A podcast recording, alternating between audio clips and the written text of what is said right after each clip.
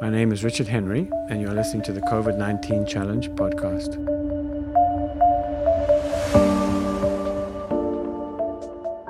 We know that ACE2 is, is key to understanding this virus, it's key to how the virus works, and it's key to what makes us sick. Um, but knowing that, knowing that hasn't yet translated into um, the medical system providing a, a well-oiled defense plan against this, and, and that's surprising to me, uh, very saddening, and also a little bit scary. Um, I'm not the only one who's who's uh, come come into the understanding that this is that this is an ACE2 mediated disease, and we should be focusing all our attention on ACE2. Um, I'm not the only one, but uh, you probably won't hear much about it on uh, on the uh, mainstream media. In fact, it probably if any of you listen, listen to this, you've probably never heard of ACE2 and will wonder why you haven't. So, what kind of human um, is, ex- is expressing on ACE2 and is relying on ACE2, right? So, we all have the same similar genes. So then it's it's what genes are you using. So what phenotype human um, is not using ACE2? And just to briefly, um, if you're young, thin, fit, and female, and probably also if you're European or so called white, um, then you have very low dependence on your renin-angiotensin system to, to raise your blood pressure. Um, you have a very nice cardiac output, lots of perfusion in those, in those um, wild type healthy fat-free muscles, and so you very seldom you well well um, you, you, you, drink enough fluid, you eat well, so you have very little need for this defensive uh, renin-angiotensin system to come in and try and save you.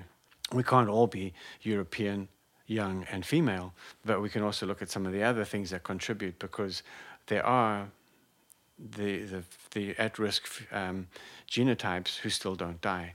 So why would some old, fat, African American men die and some African old African American men not die. Um, and so, what if we could reduce the risk um, in in all of us, um, so that not only would very very few of us die, but also those of us who get sick may not get quite as sick. The classic phenotype for angiotensin stress is, is recognized by a disease called metabolic syndrome.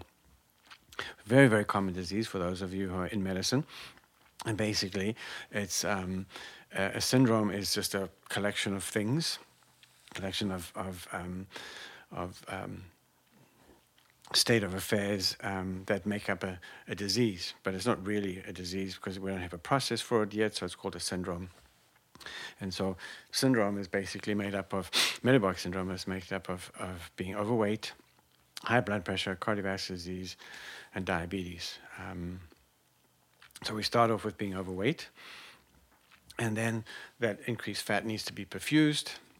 So it uh, increases aldosterone production, which then stresses the cardiovascular system endothelium, which then becomes diseased. And then also those fat cells um, are full, stuffed full, and they become resistant. They can't take any more any more any more food. They can't take any more glucose. They can't store any more fat, and so the the membrane receptors that would normally let glucose in get dialed down, and they become resistant to insulin. They do not want any more glucose, and they say go away. And so glucose is less left slushing around in your in your bloodstream, and the kidneys will try and get rid of it. So you end up with with glucose in your urine. So it's not actually the glucose that, that makes you sick, but it's it's um, it's the effect of, of high glucose, which we'll talk about one day. So the key to all of this is is obesity um, and perfusion, and so we have a we have a system that's designed to keep fat alive within our body and to keep it perfused. If we're not going to lose weight, what can we do in the meantime? Well, what if we could decrease the renin-angiotensin system, dial it down um, so that it wasn't quite as strong, and find a blood pressure that was um, livable, but without taking off some of the stress. So, what if we could take a find a drug that worked the same as ACE2 that would come in and help help help ACE2? So the opposite of ACE2 is ACE1, and ACE1 produces a, a, um, a signal signaling uh, protein called angiotensin 2, which binds to an angiotensin receptor, which then causes that cell to raise the blood pressure. So if you want to, you can either block ACE, the enzyme itself, and we have ACE, uh, ACE inhibitors, and we also have angiotensin 2 receptor blockers. And so these drugs actually become the mainstay of treatment of in, in metabolic syndrome, and they, they work relatively well compared to the other drugs that work on the sympathetic nervous system that we were originally were invented in, say, the 50s, 60s, 70s. Um, so we know that angiotensin receptor blockers um, uh, uh, do work fairly well in metabolic syndrome. Um, they certainly don't stop strokes and heart attacks, otherwise we wouldn't have any in the world, and those units in the hospital would be empty. But uh, when you look at some of the early results done with people who were on angiotensin receptor blockers who developed COVID, uh, compared to similar humans with the same phenotypic features um, who weren't on angiotensin receptor blockers, those on the blockers had 60% uh, better survival rate than those who weren't. And so these drugs really do help um, quite significantly. Unfortunately, they've what's been written in, the literature is to pa- patients who on them should stay on them. But we haven't made the, the, the, transfer yet to say maybe everyone should be put on them at the beginning of the disease uh, in order to try and get some of those benefits. So we're at the stage of don't take someone off them, leave them on it, but we haven't crossed over yet. Equally, aldosterone receptor blockers, which are working further downstream. The, the one that everyone everyone in medicine knows is called spironolactone. So that blocks the aldosterone effect, which is in fact causing those target cells to make the apparatus for stress.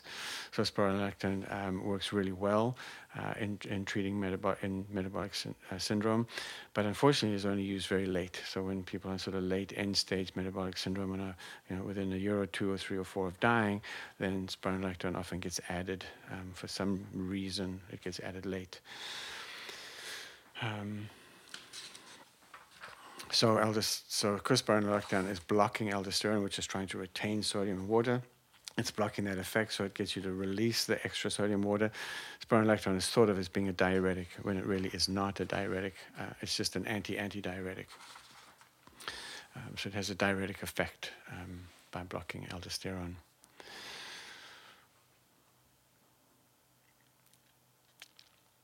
So let's back up a bit. For we, while we're in this crisis, there are potentially a whole um, slew of different drugs that work on the angiotensin system that could well be used right away, um, s- starting tomorrow, um, and you use quite safely by physicians who know them really well to try and block this aldosterone-mediated uh, cytokine crisis, cytokine storm. But in fact, if we back up even further, the trick is to be that skinny, fit, muscular young person. Um, and so who's not making very much aldosterone at all. So to do that, the key, one changeable thing is to decrease weight, particularly visceral fat, and to convert, get the muscle, the fat in your muscles, where your muscles are, to get the fat out of that. So you want to go from being a, a, um, a um, overweight or obese person with a big with a big fat tummy um, to getting that, that that fat to actually be metabolized, used up, and those cells to shrink. We also want to increase exercise and movement on a daily, hourly basis. So every time you jump up and move, versus use the clicker for the TV. When you jump up and move, you increase uh, muscle activity, increase cardiac output, increase blood flow, uh, increase pressure for a bit, and that perfuses everything um, using your sympathetic nervous system and not your aldosterone system. And, and, so being, being, again, being a wild type human and moving all the time is, is going to uh, induce use of the, of the much safer blood pressure con- control mechanism. And then, of course, you want lean muscle that is, that is well capillarized or well perfused. And to do that, you need to do exercise, right? You need both muscle bulk, but most of all, muscle flow. So that's when you want to be fit, where you can actually um, um, because blood vessels will be will infiltrate muscle as much as muscle needs it, and so nature is continually slowing down things. So if you don't use the muscle, if you don't use it to exercise much, you'll actually get fewer and fewer blood vessels running through through that muscle, and in fact, it'll become a storage site for fat, which then is poorly perfused in itself. And so that's going to try and increase, rather than getting blood vessels to increase through the fat, it just increases pressure. Um, to, to, to a large extent, much more so than, say, um, lean muscle does. The other important thing is to make sure you do get enough so- sodium in your diet and water. And so you can, you can play with that and become very scientific and treat yourself as a lab rat, or you can just eat natural food and drink water. Um, as those foods have evolved with us and we've evolved with them, so just eating fruits and vegetables and drinking uh, normal, fresh, healthy water in the event of being sick, you know, one of the old tried and tested uh, grandma uh, foods is chicken soup, right, which is going to be high in salt uh, to make it taste nice, and uh, a lot of other very, very, very effective amino acids um, and, and, and fluid. And so chicken soup is actually really quite scientific. um, so we've talked about blood pressure medications, the AR blockers. Uh, their, their, their, drug name ends in sartan, so they're called the sartans. We've got the spironolactone and eplerenone, which will block aldosterone receptors directly, um, and cert, uh, which are unfortunately saved for end-stage disease. So very few people are on them, and they and they are very sick. But if you turn that around, the fact that really really sick people can tolerate spironolactone um, means that it's a pretty safe drug. So giving it to somebody who is in a, in a, a sick state, uh, you know, is quite ill, um, with physicians who are quite used to the drug and, and the and the effects of and quite uh, used to understanding the effects of the drug, um, wouldn't be um, um uh, too far of a fetched um, um, thing to happen. And, and, I'm very distressed that we're not using aldosterone receptor blockers or MR blockers uh, spironolactone in, in this syndrome, in this uh, disease. If I had high blood pressure, other than exercising, losing weight, uh, trying to do naturally, if I had to pick a pharmaceutical, I would use eplerenone, which is same as, as spironolactone. It's an um, aldosterone blocker, but it doesn't block the, the testosterone effect, um, so that I wouldn't become feminized. It maintains its stealth during reproduction and it escapes unharmed. The fact that humans are harmed uh, is not really part of the of the viral survival mechanism. And so what we're finding is that phenotypically altered humans, and I call them domesticated humans, those who those of us who have a sedentary lifestyle, who eat three or four times a day, uh, at, uh, room temperature never changes, and on and on and on, uh, we, we, we're overweight, unfit, um, um, overfed that those phenotypic humans, which we call basically metabolic syndrome, um, have had to increase their ACE2 expression in order to protect themselves and try and prolong their life. Um, and the virus then can a, use that ACE2 to enter the cell, no big deal.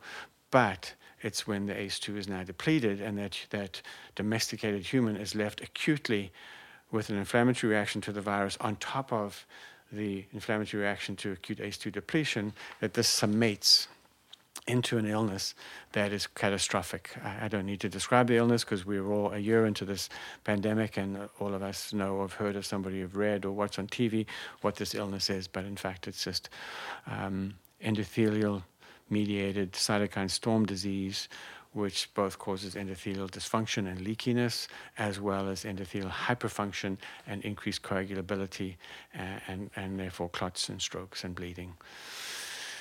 So, um, I don't think this virus is going to go away ever. Um, I think it's going to be impossible to eradicate this virus now that's here. It's become part of uh, life on Earth, and um, humans are going to have to adapt to it. But really, what you want to do is adapt yourself so that your risk of dying and getting sick is really quite minimal. So you want to go back to being wild type human. So that means we want to be thin, fit, and active and out living in nature.